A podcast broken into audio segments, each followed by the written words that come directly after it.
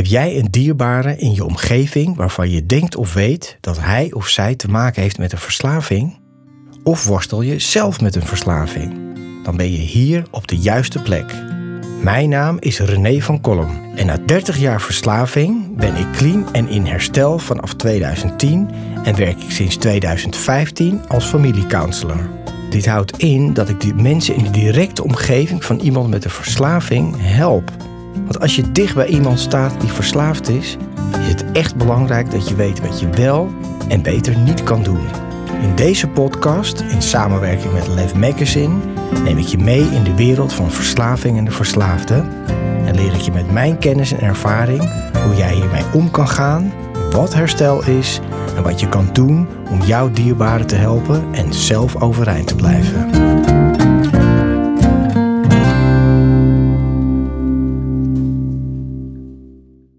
Lieve mensen, welkom bij een nieuwe aflevering van de podcastserie van verslaving naar vrijheid. In deze aflevering wil ik het gaan hebben over de feestdagen. En ik trek er al een beetje een moeilijk gezicht bij. Kijker, de luisteraars kunnen dat niet zien, maar de kijkers wel. Want de feestdagen en verjaardagen en zo, ja, ik weet het niet hoor. Het is nooit echt mijn ding geweest, zeg maar helemaal niet.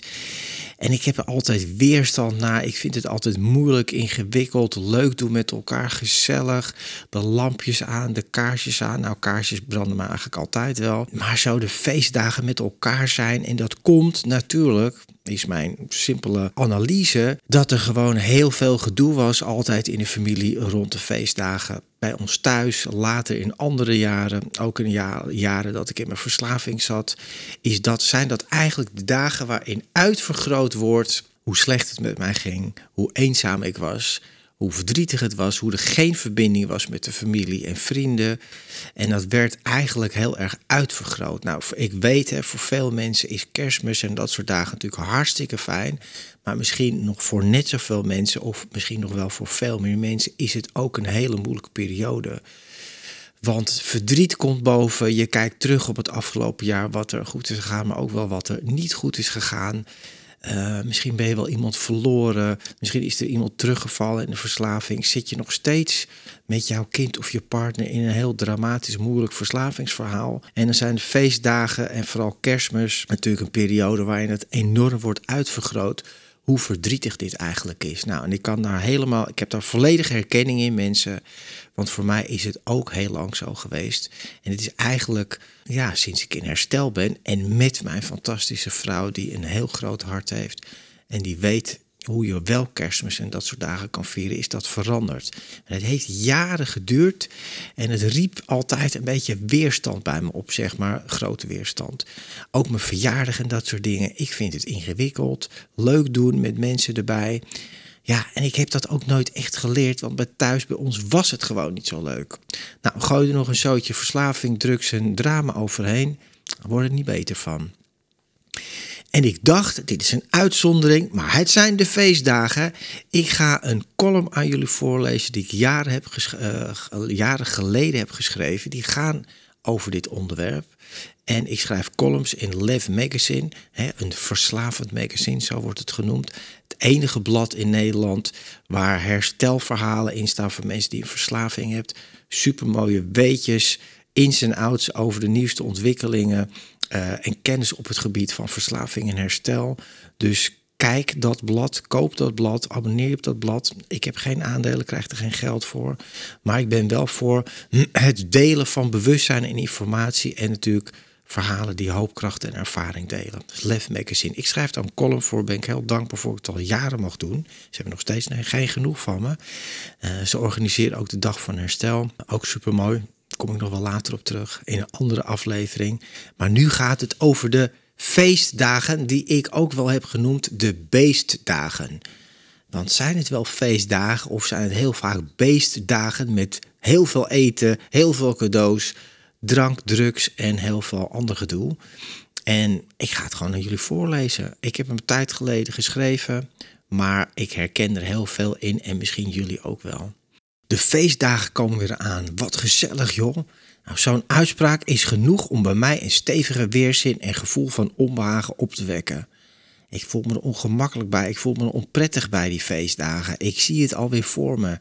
hysterische hordes die zoveel mogelijk boodschappen in een karretje proppen, rijen mensen voor de kassa's met opgewonden en haastige blikken, want er moeten nog meer winkels geplunderd worden om vervolgens in de avond zoveel mogelijk voedsel en drank naar binnen te werken en zodoende een voldaan gevoel, plus ongevraagde cholesterolpiek, te kunnen krijgen. Met volle maag en stuk in de kraag uiteindelijk naar huis met in het achterhoofd een paar losse aantekeningen met goede voornemens voor het nieuwe jaar, die meestal in de eerste week van januari op geheel natuurlijke wijze de geest weer en lichaam weer verlaten. Nee, ik ben geen fan van welke feestdag ook, dan inclusief mijn eigen verjaardag. Feestjes, gezelligheid laat zich niet door een kalender dicteren. En daar komt ook nog eens bij dat het hele gebeuren regelmatig ontaarde, ook bij mij thuis, in een klassiek familiedrama met ruzie, gezeur, gedoe of in het beste geval een hoop valse gezelligheid. Kortom, we praten niet over, we doen maar alsof het allemaal leuk is. Nou, dit gezegd hebben, dan moet ik uiteraard ook naar mijn eigen aandeel kijken in het feestgedruis van de feestdagen. Van nature ben ik geen feestneus, hoewel dat zeker niet aan de grootte van mijn neus ligt. Gangmaker of lolbroek op feestjes en kost het mij moeite om leuk te doen tussen haakjes, zoals mijn lieve vrouw de afgelopen jaren heeft gemerkt. Vanochtend zuchtte ze nog: Ik ga ook een boek schrijven over hoe het is om een partner van een herstellende verslaafde te leven. Say no more. In mijn actieve verslaving ging het mij veel beter af om leuk te doen. Op een feestje met een paar pillen in mijn mik, een paar trekjes uit de pijp, kon ik veel makkelijker praten en socializen en nam het behorende zweetlipje en natte voorhoofd voor lief. Voor de kerstboodschappen had ik helemaal geen supermarktkarretje nodig, want alles paste prima in mijn binnenzak. En ik vertelde de verkoper: het hoeft niet te worden ingepakt hoor, het is toch alleen maar voor mij pillen, poeders en exotische smartshop producten. Ja, want je wil ook wel eens wat anders met de kerst. Waren de ingrediënten van mijn zelf samengestelde kerstpakket. Eigenlijk was ik natuurlijk geen haar beter dan de mensen die ik zojuist hierboven heb beschreven. En ik zorgde zeker niet voor meer vrede op aarde door de dealers flink te spekken tijdens de feestdagen. Echte beste mensen, is er een beangstigende verandering gaande omtrent mijn beleving van de feestdagen. Het is leuker en het is gezelliger dan ooit tevoren. De schuld ligt hiervan geheel bij mijn vrouw, die de afgelopen jaar mijn weerstand langzaam heeft weten af te brokkelen. Zij is een groot fan van de kerst- en feestdagen, gezelligheid en liefde.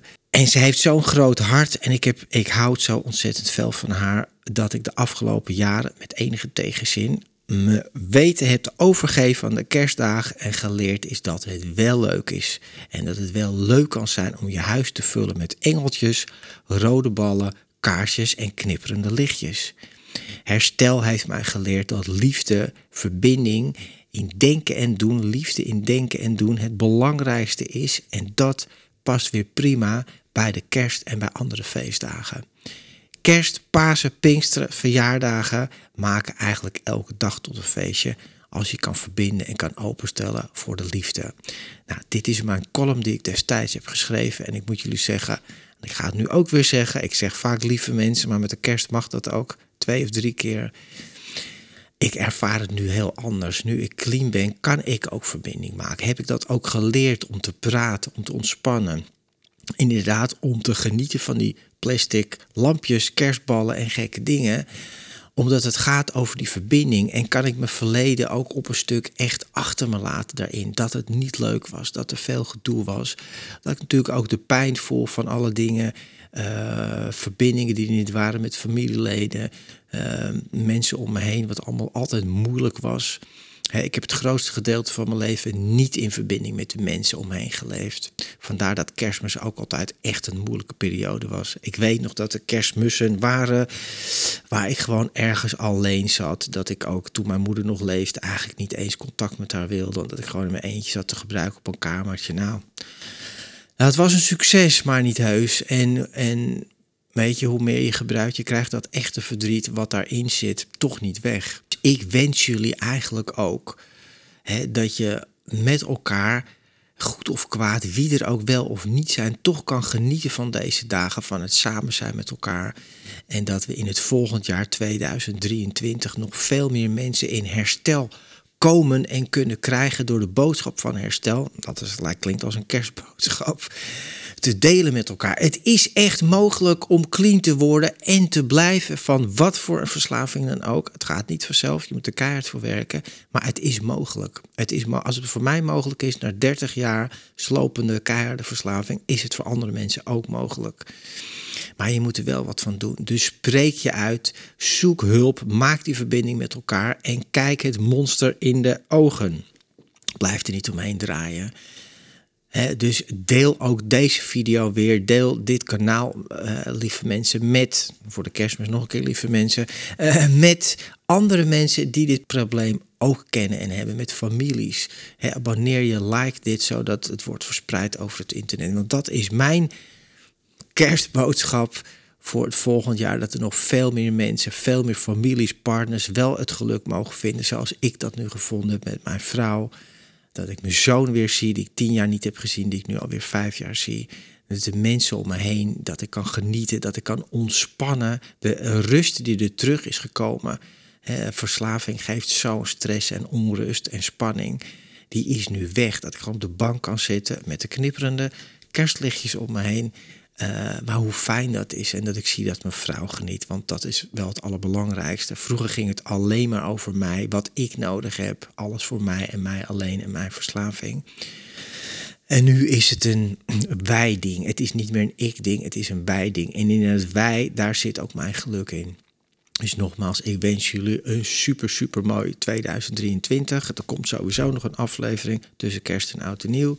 Maar even een kerstboodschap van mij. Het is mogelijk. Zoek hulp. Draai er niet omheen. Kijk het in de ogen en ga in de fucking actie. Ga er wat aan doen. Ook families, partners, als je kind of, versla uh, je, kind of je partner verslaafd is, laat het niet doorsudderen. Wacht niet tot het moment tot ze het licht gaan zien, want ze gaan het licht pas zien als ze het gaan doen en niet andersom.